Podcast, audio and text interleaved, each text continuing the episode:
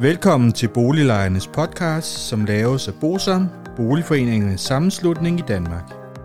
Bosam er en engageret og aktiv lejerorganisation, som har specialiseret sig i at bistå og rådgive beboerorganisationer i private udlejningsejendomme og afdelingsbestyrelser i almen boligejendomme. Formålet med Boliglejernes podcast er at informere lejerne om nogle af de problemstillinger, som vi ved, at mange lejere ofte spørger om samt at give mulighed for, at nogle aktuelle problemstillinger bliver belyst ud fra et lejerperspektiv. Boliglejernes podcast er lavet af lejere til lejere.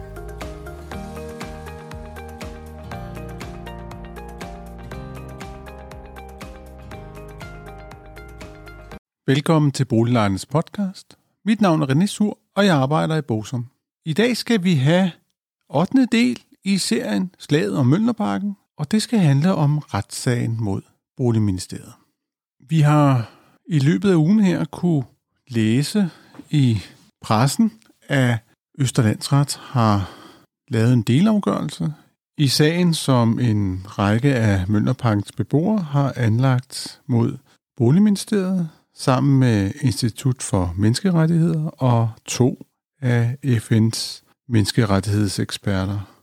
Og delafgørelsen går egentlig ud på, at EU-domstolen skal tage stilling til, om det er i orden, at man på baggrund af beboernes etnicitet vælger at lave en udviklingsplan, som så gør, at to karrierer ude i Mølnerparken skal sælges. Og det, som EU-domstolen skal forholde sig til, det er jo lidt den her ghettoparkelovgivning. Fordi øh, at ghettopakken, den er jo baseret på en, hvad kan man sige, en statslig skillen mellem, hvorvidt man har en vestlig eller ikke vestlig baggrund. Spørgsmålet er jo selvfølgelig, om, om, om det strider mod EU-lovgivningen og den europæiske menneskerettighedskonvention. Og det vil sige, altså om man krænker beboernes grundlæggende rettigheder, og så om man overholder retten til respekt for, for hjemmet. I forbindelse med ghetto-lovgivningen, så blev der som sagt lavet en udviklingsplan, og den her udviklingsplan, den blev vedtaget af organisationsbestyrelsen i Bovisa, og efterfølgende blev den jo vedtaget af borgerorganisationen i Københavns Kommune, som så videresendte den til Boligministeriet. Og det har så betydet, at en række beboere har anlagt sag mod Boligministeriet om det her spørgsmål. Man kan sige, at den første delafgørelse, den kom jo allerede i slutningen af 21, hvor Østerlandsret de afsagde en dom, og den var til fordel for beboerne i forhold til det spørgsmål om, at Boligministeriet de, øh, de mente, at beboerne ikke var direkte berørt af godkendelsen af den her plan. Og der mente Østerlandsret, at selvfølgelig havde de en restlig interesse i, i selve den problemstilling her. Og så kunne man jo genoptage den. Og det, at der så er sket her i mandags, det er sådan set, at nu skal den, den her tvist omkring spørgsmålet vestlig, ikke vestlig afstamning afgøres nede i EU-domstolen. Og en sådan afgørelse, den kan forventes om et par år, det vil sige 2024. Hvis vi skal forholde os lidt til baggrunden for selve udviklingsplanen, det er jo det, der strides om, så kan man så sige, at i forbindelse med ghettoparken, eller ghetto-lovgivningen, så skulle man jo så reducere de almindelige familieboliger i såkaldte hårde ghettoer til maksimalt 40 procent, og det skulle så være inden 2030. Det, der egentlig var i det, det var jo, at om man, hvorvidt man var en hård ghetto, afhænger af fem forskellige kriterier. Men hvis vi skal tage det sidste først, så kan man sige, at ved et parallelt samfund forstås et boligområde, hvor andelen af indvandrere og efterkommere fra ikke-vestlige lande overstiger 50 procent, og hvor mindst to af kriterierne i styk 1 er opfyldt. Det er det, var så styk 2 i lovgivningen. Og de to andre ting, der skulle være opfyldt, det er, at andelen af beboeren i alderen 18-64 år er uden tilknytning til arbejdsmarkedet eller uddannelse, overstiger 40% opgjort som gennemsnittet over de seneste to år. Nummer 2. Andelen af beboere dømt for overtrædelse af strafloven, våbenloven eller lov om euforiserende stoffer udgør mindst tre gange landsgennemsnittet opgjort som gennemsnit over de seneste to år. 3.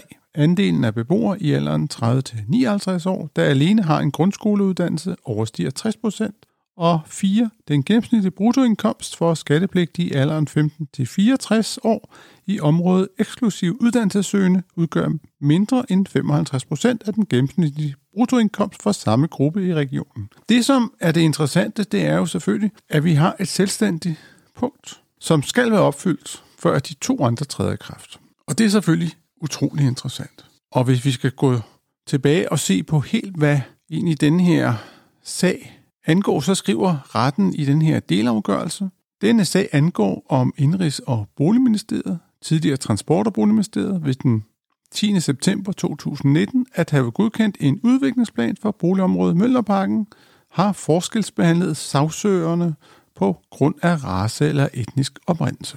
Boligorganisationen Bovita udarbejdede i overensstemmelse med Almen Boliglovens paragraf 168a den 8. maj 2019 en udviklingsplan for Møllerparken, der i december 2018 blev kategoriseret som et hårdt ghettoområde. Møllerparken er en almen boligafdeling under Bovita, der består af 528 familieboliger og 32 ungdomsboliger fordelt på fire karrierer. I forbindelse med udviklingsplanen blev besluttet, at der blandt andet skulle ske frasalg af familieboliger. Og så godkendte Transport- og Boligministeriet udviklingsplanen den 10. september 2019 omkring salget af de her cirka 260 boliger i går 2 og 3. Og så har en gruppe af beboerne så lavet den her stævning af 27. maj 2020 anlagt sag mod ministeriet med påstand om, at ministeriet skal anerkende, at godkendelsen den 10. september 2019 af udviklingsplanen for Møllerparken er ugyldig. Jeg vil ikke gå ind i selve begrundelsen for hvorfor at den ryger til EU-domstolen, men lige forhold mig til kendelsen. Landsretten de siger, det er et centralt tema i sagerne om det forhold, at det i almenboliglovens paragraf 61a stykke 4 er en betingelse for, at et udsat boligområde skal karakteriseres som et omdannelsesområde. Det er det, det hedder nu. At området i de seneste nu fem år har haft en befolkningssammensætning, hvor mere end 50 procent er indvandrere og efterkommer fra ikke-vestlige lande, er udtryk for forskelsbehandling på grund af race eller etnisk oprindelse. Henset til den foreliggende praksis for EU-domstolen finder landsretten, at det er nødvendigt at stille fortolkende spørgsmål. Landsretten finder således, at der bør forelægges fortolkningsmæssige spørgsmål over temaet om begreberne etnisk oprindelse eller bestemt etnisk oprindelse i artikel 2, styk 2, litra A og B i direktiv 2000-43-EF skal fortolkes således, at de omfatter det danske kriterium indvandrere og ikke-vestlige efterkommere. Herunder om bestemmelsen skal fortolkes således, at den er til hindre for, at en opsigelse af en gruppe af beboerne, vestlige som ikke-vestlige, i et boligområde, der er begrundet med blandet, at andelen af indvandrere og ikke-vestlige efterkommer overstiger 50 procent.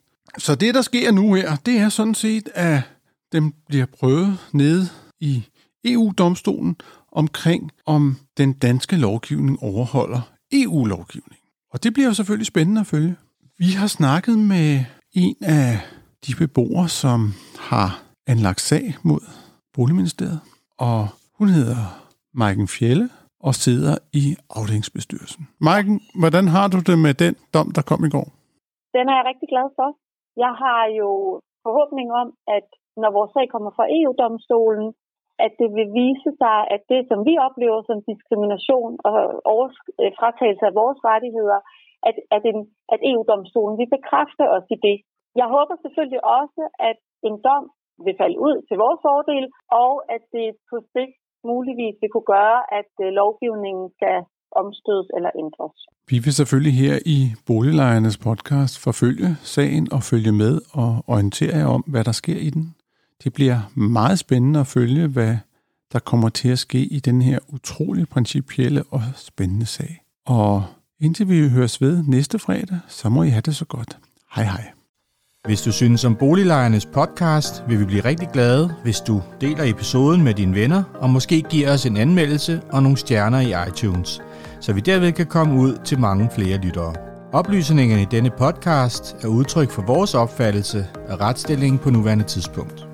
Men husk, at retsstillingen kan have ændret sig, når du hører denne podcast, da der kan være kommet ny lovgivning eller praksis på området. Den videre er vigtigt at være opmærksom på, at gennemgangen i denne podcast alene har været overordnet for at give et overblik og derfor ikke kan regnes for en udtømmende gennemgang af emnet.